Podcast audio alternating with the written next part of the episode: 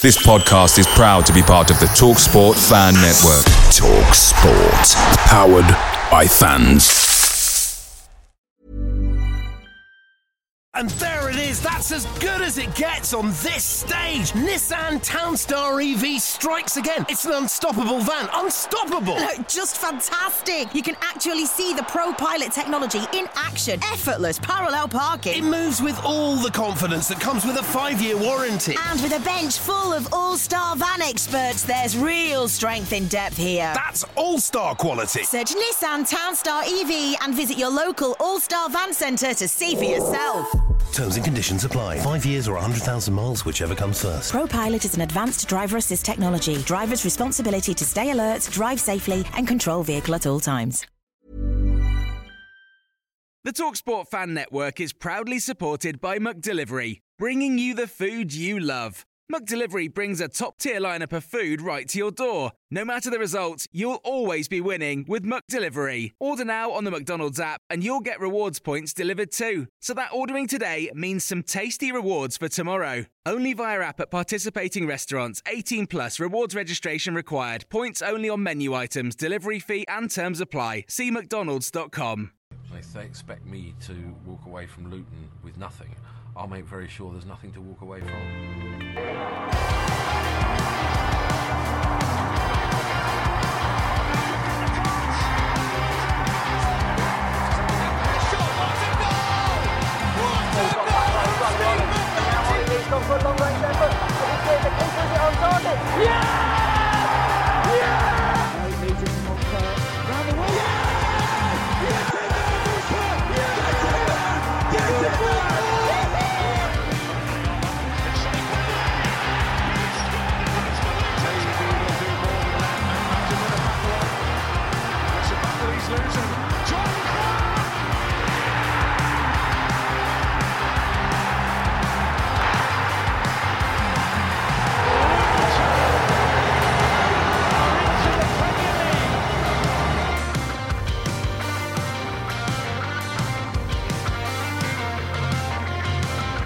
Hello and welcome to the Oak Road Hatter podcast. I'm Billy Mully today, joined by Finley Cannon.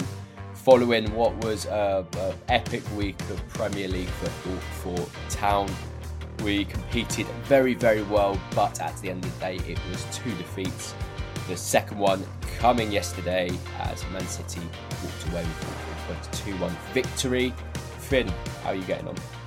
Yeah, I'm good. It's, yeah, it's a strange week to come from being disappointed from losing against Arsenal and Man City. So it's a real, I mean, it's a good time to be a Luton fan, but at the same time, it's a real strange feeling. It is a really strange feeling because I think going into both games, there was, you know, an expectation that we could be turned over. These are two of the best teams in the world we're talking about. But also, we, we went into to both games with a glimmer of hope. I think we've seen enough this season as well to to warrant that to go into these games actually believing that we can upset the Giants. And you know, uh, in both games there was a time. Well, there was times where we were leading in both games, uh, but but unfortunately it wasn't to be. We'll start at the very start, Finn, with a little bit of too good, too bad. Um, of course, too good, too bad. Our section where we ask you, the supporters, to get in contact to show us um, maybe some bits that we missed, some bits that you consider to be the positives and negatives from the game. Starting with Fraser Clark on Twitter, his first good element was we were 1 0 up against one of the world's leading and most expensive teams with 30 minutes to go. It was, it was, um, very, very tense. Uh, uh, that sort of second 45 minutes seemed to go on a very, very long time. Um, and his second element uh, that was good 11 man of the matches who showed great team spirit as ever, never giving up. We'll go on to the two bad elements. Nakamba is out for Bournemouth. Of course, Nakamba picked up his fifth yellow card of the season, meaning that he will miss the game at Bournemouth on Saturday. And the second bad element, even the smallest of errors got punished, but we are in the Premier League here, which you know, I guess he answers it within that own within his own point there. Being in the Premier League, there's such a small margin for error. and I think we're we're, we're seeing that every mistake at the moment seems to be getting punished. Um, I think both goals they're they're preventable.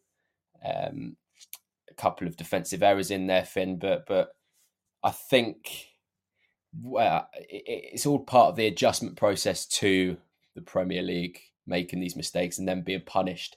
Um, but it does seem that that we are on the wrong end of that quite often. Yeah, absolutely. I mean, against Man City, you always expect any sort of minor lapse in judgment or slight mistake, they'll punish it.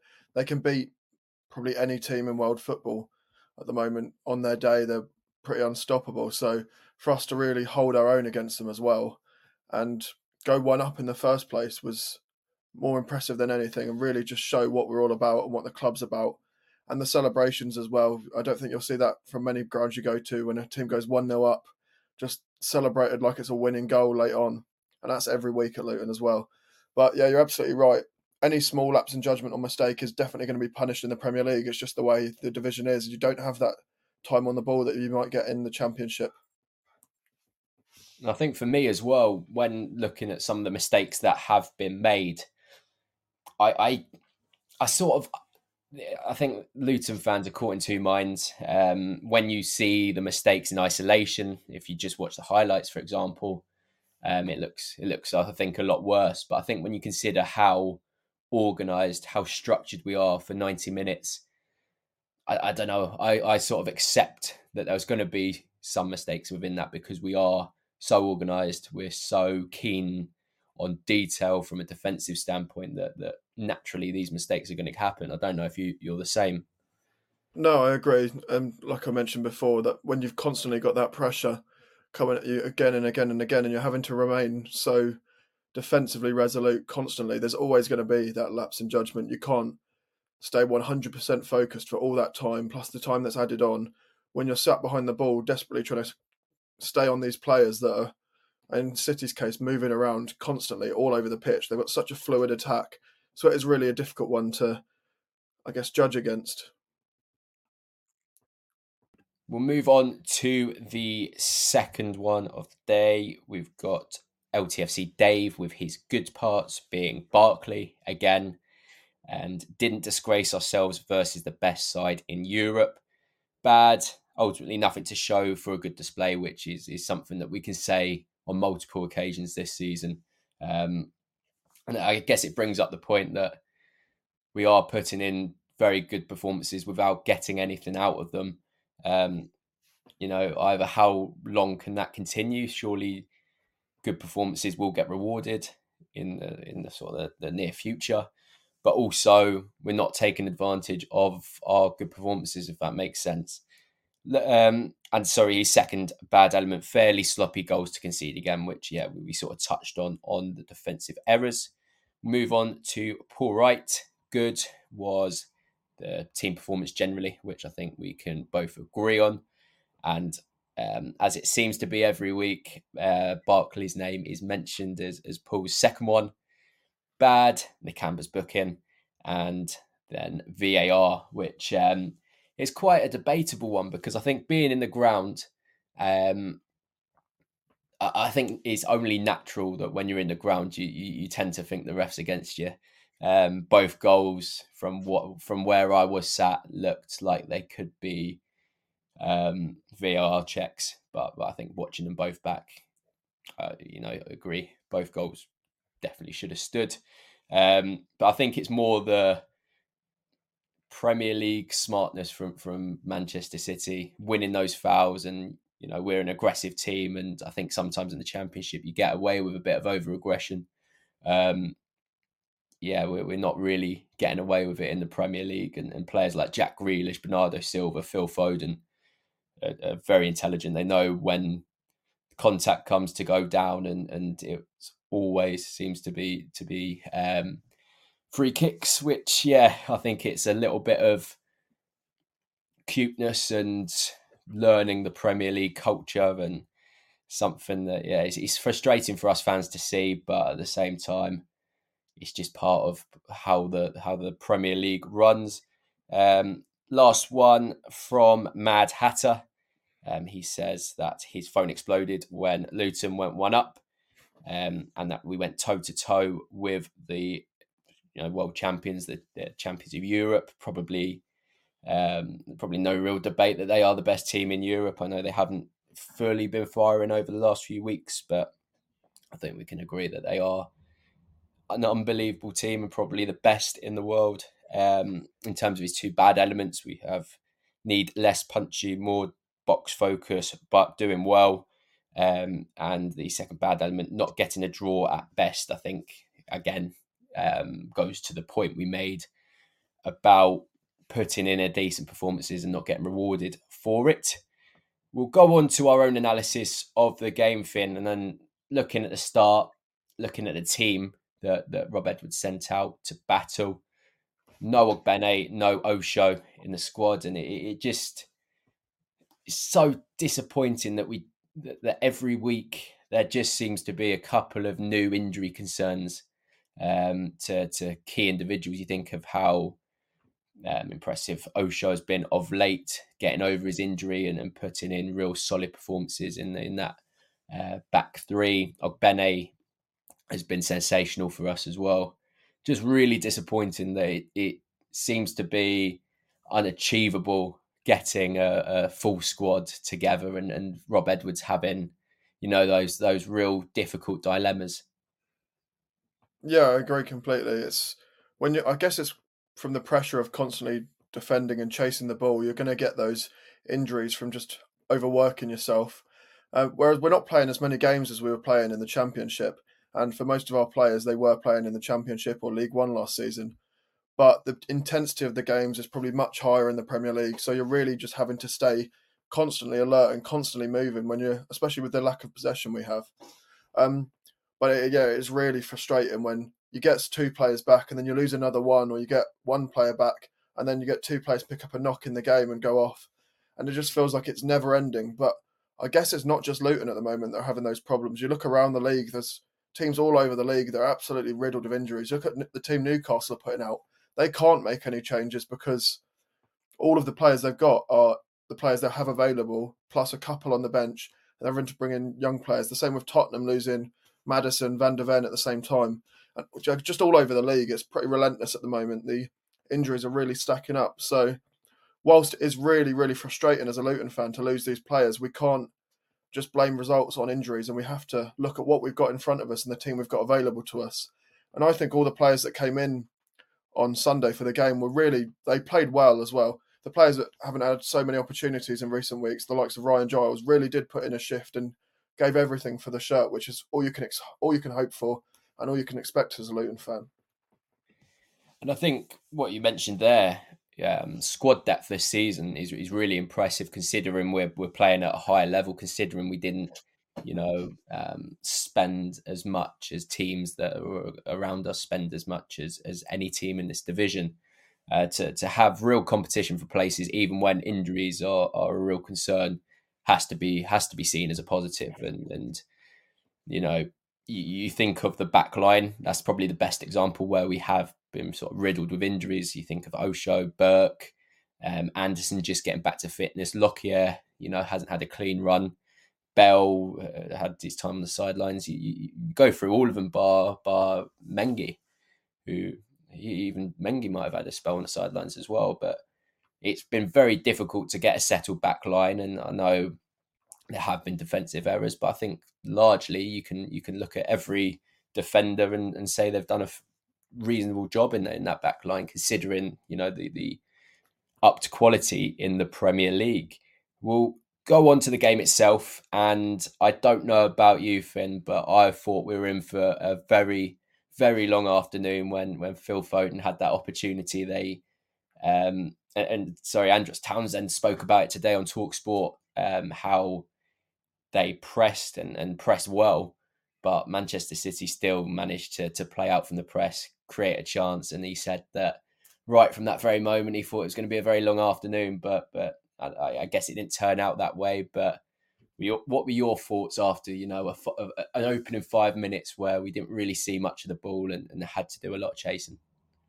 I mean, ahead of the game, most of us knew we wouldn't see much of the ball. I think. I think any team that plays Man City, bar a couple of teams, really doesn't expect to see much of the ball, and we haven't had much of the ball in a lot of the games we've played.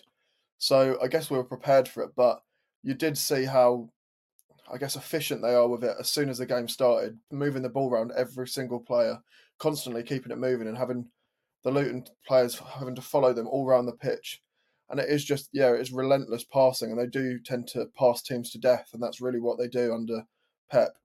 Um, and when Foden went in with that opportunity early on, it was a real, I mean, it was a bit of a worry. And then when it, he didn't score it as well, I mean, that was the relief that I felt, and I felt that lifted the crowd really as well.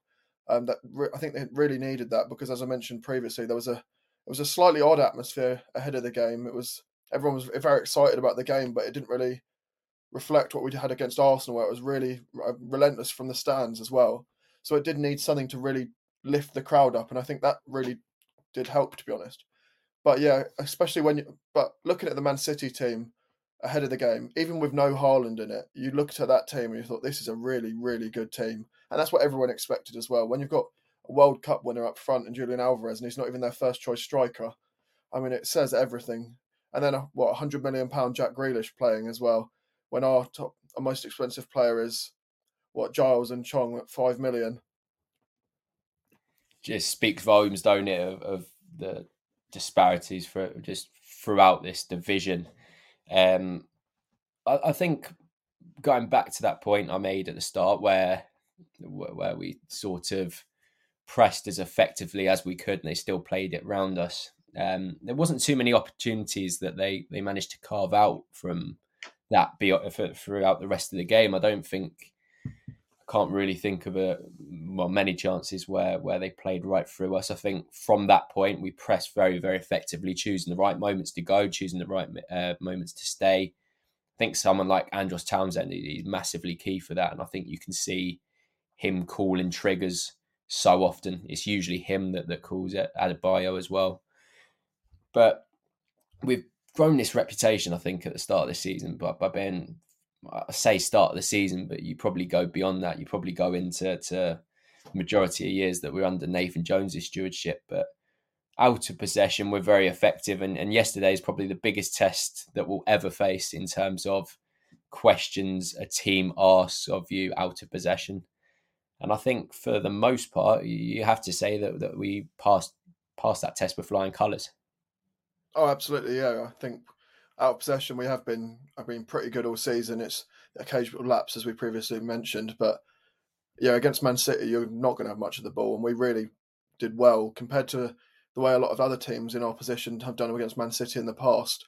Out of possession, you get run around ragged, but Luton are happy not having possession, and we've had it. For, we've been like it for years. Even when we were competing in the Championship, we didn't really want the ball that much. We were happy to sit back and wait for teams to come to us. So I guess it's sort of not the perfect way to, for us to be playing, but against Man City, we knew we wouldn't have much of the ball, so we were ready for what was coming at us. So we, yeah, and also as you mentioned before, Townsend triggering that press. You can see it every time he started. He's been the one to just make that first move, and everyone follows with him. It's not just one player pressing on their own; it's a group pressing, the front three pressing together and pinning players into corners. Just the problem against Man City when you've got all eleven players on the pitch that can play a pass anywhere on the pitch as well. When you've got Ederson pinging balls all over the place, it's a really difficult one to counter. Usually, and, and this probably applies to all levels, but there'll be one player or a certain pattern or sort a certain area of the ball where Rob Edwards would be saying, okay, when so and so receives the ball on their right foot, that's when we go. But you just can't, with City, you just can't find a single player that, that might be uh, prone to giving the ball away or, or in every position, world class technical ability. Um, and, and, I think that's what makes us as Luton fans proud with what we saw yesterday is that we appreciate how good of a team Manchester City are. Um, we, we've seen them on the TV for years completely dominate the best of the best. Um, and, and then, you know, we, we caused as many problems as, as many of the top teams do against them. So I think that's one part, one element of the performance that, that we can be really, really proud of. Something something else that we could be really proud of was that first goal. Uh, Elijah Adebayo scoring right on half time. I said to you before we start recording, uh, we've had a lot of positivity and joy over the last, you know, however many years. You know, you think back to Wembley, you think about getting to Wembley, um, just our general rise. But that Adebayo goal was the most I've celebrated a goal in, in I don't know, probably probably ever. It was a little bit of the unexpectedness that that probably caught me by yeah, all caught me by surprise, but also the magnitude of the goal, the timing of it. Um, everything was just perfect with that, and, and we went into the break leading the well current champions. That was a special moment. Yeah, it was. I mean, it was really quite amazing as well. And I think for anyone who wasn't at the game, whilst we were at the game, the it was absolutely amazing to be at the stadium watching it. Even looking on social media, you could see people going absolutely crazy. They were just in disbelief that Luton had gone 1 0 up against Man City. But the goal itself was absolutely brilliant. The way Ross Barkley beat, was it four men in midfield? Four of the best players in world football in midfield, skinned them as if they weren't there, including Rodri. Um, brought the ball out wide to Doughty, who then found Townsend. And that cross from Townsend could not have been better better placed. And then Adebayo against Dias, he just rose, and it was like you know when was there to compete with him, he was never going to lose that header. But yeah, as you mentioned, the way we celebrated that inside the stadium, the whole stadium just went absolutely crazy. And I think the timing of that really helped with a lot of people had been getting up to go in for their halftime pint or hot drink or food. So there were people all in the gangways as well. So they weren't just sat down in their seat waiting to celebrate. There were people absolutely everywhere celebrating, just going absolutely crazy. And I just think that added to the celebrations at that moment. And what's beautiful about it as well, it wasn't just um, it wasn't just in the ground that people were celebrating. It wasn't even just Luton fans celebrating. We had, you know, the teams competing for the title. We had probably Arsenal fans, uh, Villa fans after recent weeks, Spurs fans, all, um, you know, supporting us and wanting us to get a result. So I think that was a probably a moment as well where down the pubs in in you know Liverpool, in London, wherever it was, it was a goal that was probably widely celebrated. Went into half time, one 0 and you still with, with, Manchester City, you you cannot rest. You can't have um, time to reflect. No real breathing space. Um, and I guess for the first 15 minutes, we defended we defended well, and then two very um, two moments where concentration lapsed a little bit and we offered them not just a way back into the game but we offered them the opportunity to go ahead and they took them both. Um, you know uh, as much as we speak about manchester city's quality you know they weren't the best goals in the world. You do have to to um, blame defensive errors as to why we let them back in the game and let them ahead what did you make of the goals and and I guess what did you make of how it dampened the atmosphere? So you knew that going into half time, Pep would fire a rocket up them. He would not be having them be 1 0 down against Luton for long. And we knew we'd be in for a lot of pressure in the second half from the off. And that was always going to be the case. And that's exactly what happened. Um, the first goal, whilst it wasn't the actual build up, was not the best from Luton. The finish itself from Bernardo Silva was absolutely brilliant the way he curled it into the bottom corner and beating Kaminski. I mean, there's not many players. That, was it on his weak foot as well? I can't remember if it was on his weak foot or not. He took it with his left foot, um, but he curled it properly. There was a few players in the box to curl it round as well. So the quality of that goal, the actual finish was really good. But yeah, the build up was quite frustrating, not being able to get the ball away once again. And then the second goal, it came from obviously a Bell mistake. And as much as I love Amari Bell, he really did struggle in that moment. Yeah, yeah, I think he has. There has been a few moments with Amari Bell that he's, he's struggled. Um, I think large parts of the game he, he performed really well. He brought the ball out very well. Um, but yeah, that that was a moment where he did really struggle. I just want to go through a couple of player performances, and and typically this is where I I mention the name Ross Barkley, but I think we'll leave that later because we've got a poll coming that that um, speaks about Barkley a little bit more, but but one player I wanted to highlight, Ryan Giles, uh, somewhat of a surprise inclusion for, for some, but but I guess with knowing Kabore was out, there was always a, a fairly high chance that he'd start this game. But for a player who's evidently been low on confidence in, in sort of his early Luton Town career, it was good to to see him play and and you know, return a, a decent performance against, as we keep mentioning, the, the best team in the world. Yeah, I thought he looked good. I did think he looked really composed in possession. He knew when to press and he knew when to hold off as well on the man he was marking wherever they were on the pitch. And he did follow that player across the pitch every single time. Um, but yeah, it was when he was in the build-up play as well. When we were trying to bring the ball out of defence, he was really linking up well on that left-hand side and making sure he was an option and moving the ball quickly. He didn't look like he'd not been playing much at all. He looked really up to speed, and I think that's a credit to both him and to Rob Edwards for making him, making sure he was really ready to be playing as well. And people have criticised him in quite large parts when he has played on the few occasions, but I think he deserved all the praise he got in that game. Yeah, it was a weird one for me because I agree with you. I think defensively, um, and there was a lot of questions about him defensively in the early stage of the season. I think defensively and in possession in the build up, he was he was really good, and it was great to see. Um, obviously, a player I mentioned before was, was low on confidence.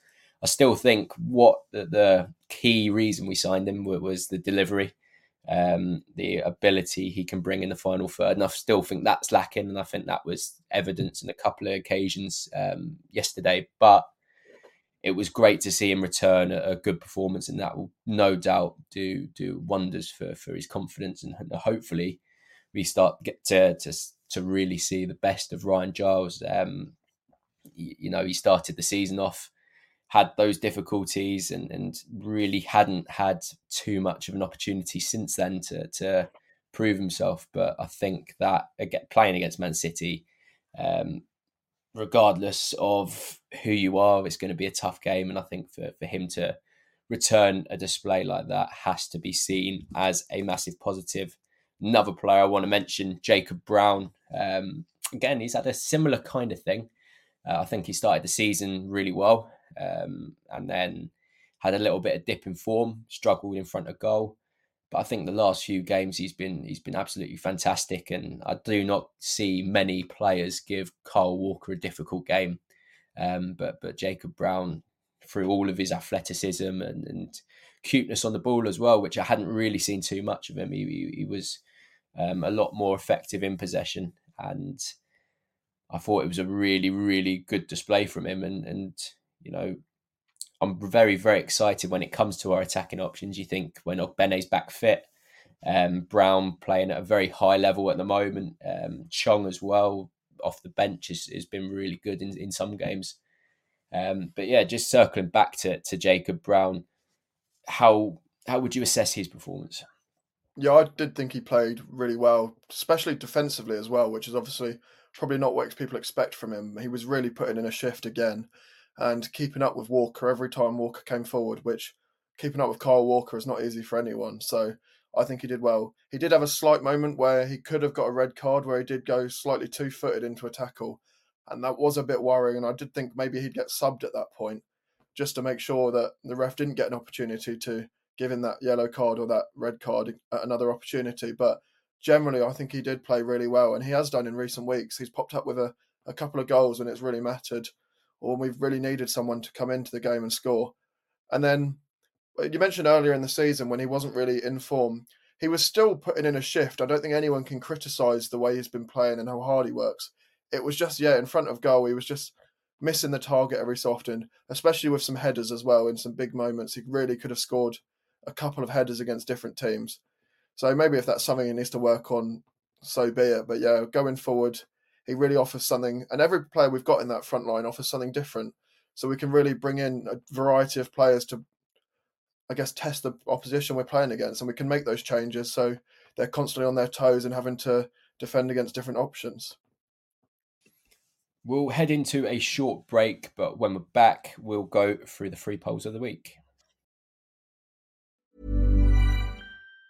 And there it is. That's as good as it gets on this stage. Nissan Townstar EV strikes again. It's an unstoppable van. Unstoppable. Look, Just fantastic. You can actually see the Pro Pilot technology in action. Effortless parallel parking. It moves with all the confidence that comes with a five-year warranty. And with a bench full of all-star van experts, there's real strength in depth here. That's all-star quality. Search Nissan Townstar EV and visit your local all-star van centre to see for yourself.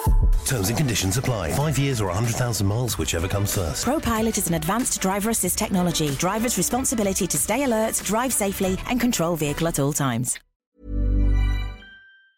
Picture the scene. All of your mates around, you've got your McNugget share boxes ready to go. Partner this with your team playing champagne football. Perfect. Order McDelivery now on the McDonald's app. There's nothing quite like a McDelivery. At participating restaurants, 18 plus serving times, delivery fee, and terms apply. See McDonald's.com. We are back for part two of today's episode following Luton's 2 1 defeat to Manchester City. It's a result that leaves the Hatters nine points from 16 games, but far far more optimistic than that us Luton fans because what we've seen we can we can have a lot of positivity about. We're going to head into the polls and the first one we've put out today was what is the priority position ahead of the opening of the January transfer window. And before before I read out the, the poll results, Finn, um, the, the three options we had was a striker, a right wing back, centre back, um, or other. What would you have gone for? What, what do you believe would be the priority um, with, with January in mind? I think the priority there is still striker. We have got the depth at centre back in my mind. Whilst we have been getting a lot of injuries, we do have those options to bring in, rotate through. Um, this right wing back, I guess Kabore has been played well recently as well. When he's played, he's he's done well. And then Doughty can play that side, and we can we've got options there. It is just that striker position. We need someone who's going to consistently finish the chances that we're getting, and whether that is Adebayo at the moment or not. Um, yeah, I think that's for me. That's where we need to improve and find someone who's maybe not going to be involved in the build-up play, but will just put the ball in the back of the net when they need to. Yeah, it's a it's an interesting one. I'll, I'll go through the results. Striker won the poll with forty four percent. We had twenty one percent at right wing back and thirty three percent um, at centre back. And I, I do share um, what you're saying about the centre back position, where you look at it and you look at, at um, I guess the options that are available, and you you would perhaps suggest that that we could do with adding another centre back, but then you consider the injury list, the the proximity of those that are currently injured to, to returning. And I think we are well stacked. Um, I, I think it is something that's been echoed and something we haven't really been managed to to fulfil last few windows, but a left sided, left footed um, central defender um, they're like gold dust. They're, they're very, very difficult to find, and especially when you, you're applying it to the context of being Premier League ready. Um, I think naturally being a left-footed centre back ups your ups your value, um, and I think that's something a lot of clubs have found in the Premier League. It's been quite difficult to to fill that, but ultimately, I wouldn't say that's the priority. Um, I think we've got enough numbers. I think we've got seven seven players that, that can play at centre back, um, and that's before you before you even consider Dan Potts, who can also can also operate there. So definitely, definitely a position that I could see us bolstering, but at the same time, I don't think it's the priority. I think a striker that provides a different kind of service to to Adebayo or Morris would be would be ideal. We're a team that see a lot of joy on the counter attack, and I know a lot of that comes through through fast and dynamic play um, down the wings, but but perhaps somebody a little bit more mobile, a little bit quicker um, that that can play centrally might be the the point of focus. Maybe somebody that drops deeper to link the play. I'm not too sure in, in terms of profile, but I think yeah, I'd have to agree with with the eventual outcome of the poll. Striker has to win it for, for me. Um, again, a right wing back I could see happening, a permanent option, a permanent right wing back, but um, yeah, I think that the difficulty in the January transfer window is often price. Um, so I can't see us making too many permanent additions um, if we if we do go that way. It's going to be it's going to be a crazy month to see to, to see what happens to see what kind of fees we are um, that, that we eventually pay out. Um, I imagine, and I think most Luton fans imagine it's not going to be too hefty of a month on on the financial side of things but there are positions to be strengthened i think that's probably the main message from that so to run through that poll again we had 44% thinking that the striker position is the priority. We had 21% right wing back, centre back was 33%, 2% went for other. Now, we mentioned before that we weren't going to mention too much about Ross Barkley because we've got a poll about him. That poll was Does Ross Barkley have a genuine chance of making England's squad for Euro 2024? Um, and I'll come to you first, Finn, before I reveal the outcome of the poll. Do you think Ross Barkley has a chance? I mean, I don't see why he shouldn't have a chance with some of the other players being called up in central midfield. Whether whether he does get picked or not is a different question. Whether Southgate is actually paying attention to Ross Barkley at Luton, that's another question. Um, I think with the way he's playing and the way he controls the games in that position, it's something that England are crying out for, is someone to play next to Declan Rice and really dictate play. And I think it's a no-brainer for me to pick him for England, get him in that midfield, let him play slightly deeper than he's played for England in the past, and really let him do what he's been doing for Luton. And I guess he'd give more of the time, more time on the ball for England, and he'd have players in positions that are going to score the goals and going to score the chances he's creating as well. So I think he could really flourish in an England team, especially when, yeah, as I mentioned before, you've got Declan Rice next to you. He's used to having one other player next to him uh, with Nakamba or Lokonga or Pelly. So I think he could flourish, and I think he should be in there over the likes of Jordan Henderson playing out in Saudi Arabia, or Kalvin Phillips who can't get in the team at Man City, and I don't think we'll ever get in the team at Man City under Pep. He just doesn't seem to be his sort of player for whatever reason. So surely you want someone who's playing regular football, playing very well, and playing week in week out. So whether that's Ross Barkley or someone else, for me it feels like a no brainer. Yeah, it's it's very close, by the way, the, the poll here. We had 49% yes, 51% no. Very, very close. Um, very hard to split it there. Yeah, I'm, I'm probably like the poll a little bit on the fence. I think what Ross Barkley offers, fantastic service. And you think what Euros is, is still six months away at this time, six, seven months away. Um, I think that the scope for him to continue to develop at Luton is massive. I don't think we're seeing the very best of him, which is, you know, a frightening prospect. The fact that that he's probably got an even higher ceiling to to hit. Um, yeah, but then I do think of the the. There's a number of players that you'd probably have ahead of him. Not, not saying because the standard, but you just think of players that have been receiving England call ups before.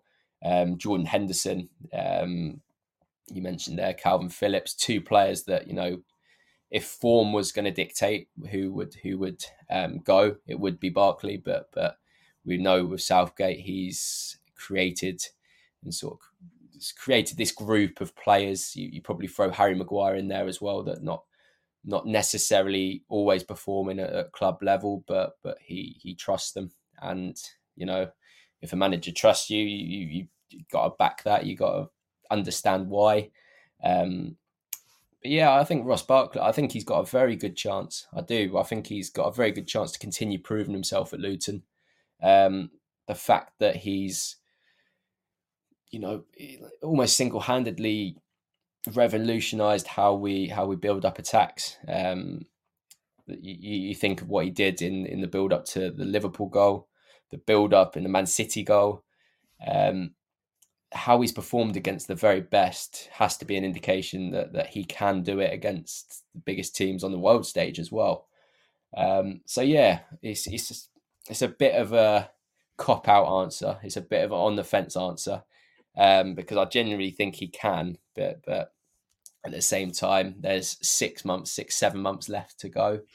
If he continues progressing in the way he does, I, I think that Gareth Southgate has to take notice um, and if Gareth Southgate starts turning up at, at, Kenilworth Road, I don't think it's just going to be Ross Barkley. He'll be looking at. I think Alfie Doughty too might have might have somewhat of a chance given the, the left back situation at, uh, within England. Um, and then that, yeah, could we be talking about two Luton players representing England? Um, that'd be unbelievable, unbelievable, and probably a a sign um, that we'd done well during the second half of the season. So yeah, let's hope that we're talking about two Luton players going to going to um, the World at the World Cup, the Euros representing England. Um, but we don't want them grabbing the headlines too much because then people might come in for them. So it's a real balancing act. Can they play really well and get into that squad without every team in the Premier League deciding, oh, we really would quite like an attacking left back, and then come in for Alfie Doughty because he's going to be one of the harder players to hold on to anyway. So it's a real balancing act. But yeah, I agree with you completely there. Yeah, yeah. Um, and uh, I, I, mentioned sort of the England left back situation. You probably apply that to the left back situation within the, the top six clubs as well. There's not too many performing at the, the highest level. You, you think of Manchester United, Luke Shaw, decent, but but you know, someone like Alfie Doughty, younger, um, a bit more attacking, a bit more dynamic. Um, you, you, think of other clubs as well. Um, Arsenal with Zinchenko, Zinchenko sometimes playing in midfield. Um, you know the potential there. Um, yeah, you look at a lot of the top clubs like uh, Chelsea as well. They played Chilwell left mid. Um, they've played Colwill at left back a few times as well. Uh, so it's not a nailed nailed on position for them. Well, even the likes of Man City. Sorry? Man City play centre backs at left back all the yeah. time because they don't yeah. have that specific left back. I mean, the centre backs they play at left back can do an unbelievable job there, but yeah, I mean it's a far it's a far cry. But you could see an Alfie Doughty absolutely thriving in a team where they have so much possession and is just constantly allowed to get forward. And imagine him whipping crosses into Erling Haaland. A frightening prospect, a very frightening prospect.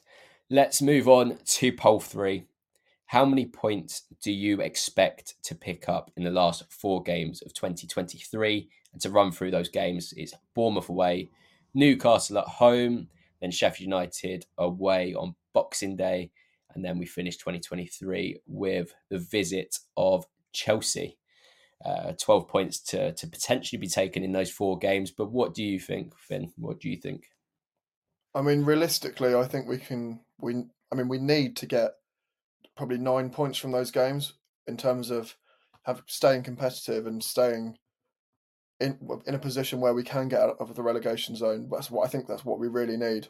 But with Sheffield United have also seemed to have turned a corner under Dean Smith. So whether we can get a win there, I'd like to think we can. But I think that could be when we end up drawing. Bournemouth have really turned a corner recently. They've just beaten Man United, put three past Man United. So I don't know. It's a difficult one. I think realistically we can get we'll get six points from those from those games, but we need more. I think, in my opinion, the home games are going to be massive. It's a really good time to be playing Chelsea and Newcastle. I would say Newcastle absolutely absolutely torn apart by injuries, and then Chelsea looking so inconsistent. So I think that right now could not be a better time to be playing them.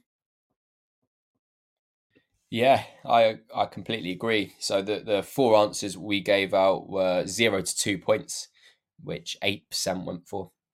Three to six points, which where the vast majority went, that was 66%. And then seven to nine, we had at 21%. 10 plus was 5%. And yeah, you look at the situation as it is. Bournemouth have, have performed really well of late, but but you know, by no means are world beaters. And I think given the week we've just had, um, we we can go into that game with confidence. Not necessarily saying we're we're favourites and we should go and win that game, but I think that we'll have a lot more confidence than if we were battered by by both Arsenal and Man City. Um, you look at Newcastle, yeah, a very very good time to play them. I think they've only won once away from home all season. I don't know how accurate that is, but I know they've definitely had their troubles away from home. And as we alluded to earlier, they've, got a real deep injury crisis at the moment. Boxing Day at Sheffield United, yeah, I think they've turned somewhat of a corner under Wilder, but I don't necessarily think that they've gone, to, you know, to a to a whole higher level because of it. Um, I think probably new man- manager bounce has settled in. I still think that that we are the better side. Um, and I, I, do think that, that we can go there with, with confidence that we can take all three points. And then Chelsea, very, very inconsistent. And I think we feel a little bit hard done by that we haven't picked up a, a win against any of the sort of traditional top six or the traditional big sides um, after performing really, really well. So I think that's a great opportunity to, you know, cap off playing some of the, the biggest sides in the Premier League um, and actually genuinely getting something. So, uh, yeah, I look at that game and think we can do that. Um, yeah, I think if I was voting, I would have gone seven to nine. I think I would have taken somewhat of an optimistic stance. I think we, I think, I think seven's very achievable. Um, and and you know you don't look at those games and you're not particularly frightened by them. And I think the fact that we competed so well against Arsenal and City makes me look at the fixture list with a different set of eyes. Um, but yeah, I guess when it all comes to it, if we if we struggle to beat Bournemouth, then you know the whole complexion changes. So yeah, I would have gone seven to nine, but I also very close to, to going three to six. It's going to be really interesting to see how we end up, how we end this this calendar year, because going into the new year, if we're say six, seven points behind the, the relegation pack, then you know it's going to be very difficult for us to get ourselves to, to claw ourselves back in contention of staying up. But ultimately, it's a good opportunity to to claw back some of those points. Um, so yeah, all to play for. Um, a very busy festive period coming up, and then into the new year as well. I think Burnley away is the first one. So again, um, uh, you have to consider that a winnable fixture, a fixture that that you know we can deal a blow to their survival hopes, and that they could do the same to us. So a massive game um, in in the complex of things. Finn, in, in terms of the games that we mentioned there, what one are you looking forward to the most? I think in terms of the teams coming to Kenilworth Road, for me it's Newcastle. We've seen all the other. Once we get to Newcastle, we'll have seen all the other teams come to or all the other teams will have either played them home or, or away, bar Sheffield United at that point. And I think they're the last of the big, really big sides to come to Kenilworth Road or for us to go to them. So yeah, seeing them come to us. I mean, Graham Jones will be back at Kenilworth Road. He'll be in the Newcastle um, coaching staff, and hopefully their fans bring some noise to the away end, which in the Premier League we've not really seen in that many teams coming into the away end. It's been quite subdued, but generally they seem to have good noise anywhere they go. So, but I think it's a good time to play them, and I'm quite excited about playing Chelsea and Newcastle, and I actually think we could get results against both of them.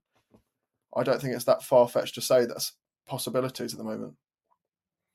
I'd definitely be in agreement there. I cannot wait for, for Newcastle to come to Kenilworth Road, not not only because they are a, a you know respected and a, a, good set of fans, but you look at that game and the difficulties they've had on the road, and you, you genuinely believe that we can get something, or not even something. We we genuinely look at that game and think, you know, Rob Edwards will be targeting that as a winnable fixture. Um, which you know at the start of the season would we would we be looking at that game and, and thinking that um, yeah who knows but that is it for today big thank you finn for coming on and a big thank you to everybody watching and listening back home we'll be back during the week with a bournemouth preview um, and then it all gets a little bit crazy as, as the uh, festive period begins and, and, the games come thick and fast as we know. I will keep you posted when we do intend to upload. But until next time, it is goodbye from us.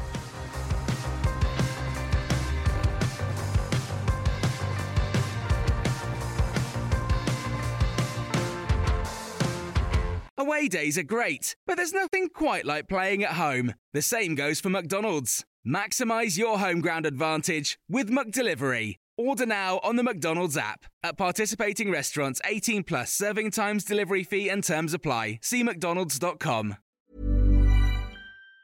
And there it is. That's as good as it gets on this stage. Nissan Townstar EV strikes again. It's an unstoppable van. Unstoppable. Look, just fantastic. You can actually see the Pro Pilot technology in action. Effortless parallel parking. It moves with all the confidence that comes with a five-year warranty. And with a bench full of all-star van experts, there's real strength in depth here. That's all-star quality. Search Nissan Townstar EV and visit your local all-star van centre to see for yourself.